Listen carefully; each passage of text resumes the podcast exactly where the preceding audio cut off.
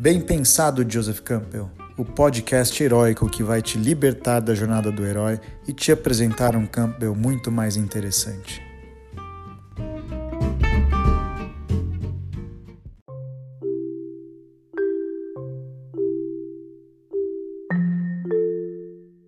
O primeiro texto é bem esse texto que está questionando o destronamento do mito, né? não sei se vocês lembram, pela ciência, e o quanto isso pode, o que isso significa, né? se prejudica a gente ou não.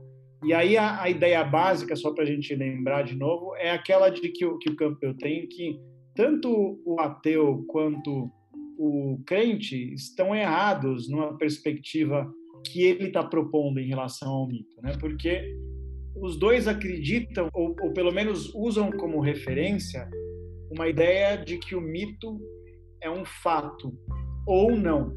Né? Então, o crente acredita no mito como sendo um fato e o ateu ele diz que não é verdade aquilo porque exatamente não existe este fato. Então ele olha para o mito como um fato e fala não isso é mentira, não existe uma cobra falante, não existe um jardim do Éden.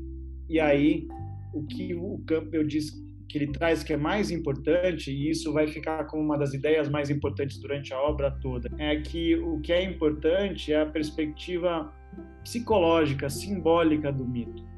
E, inclusive, historicamente, o próprio fato da ciência ter destronado o mito é um passo adiante para além dessa briga entre a verdade ou não e para uma busca de um sincretismo para uma, uma busca de uma compreensão de um sincretismo. Sincretismo é simplesmente a capacidade que você pode ter de perceber que o seu mito, sua, o seu Deus, a sua, a sua crença, ela é igual à do outro, mesmo que ele não tenha aquela forma.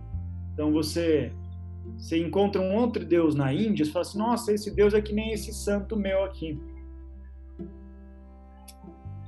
Para o Campbell, isso quer dizer que você compreendeu que o, o mito, na verdade, é uma representação de algo, de algum tipo de potência na, da natureza ou algum tipo de experiência humana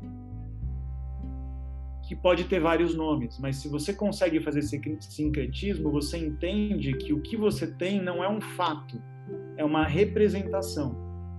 Isso é muito importante porque só na medida em que você percebe que o fato é que o mito não é um fato, é uma representação, você consegue uh, entendê-lo como uma verdade psicológica, como uma experiência psíquica. E aí você pode se encontrar em qualquer um, ainda que ele diga que o que vai mais mexer com você é aquele que te criou é na, aquele na qual você foi criado.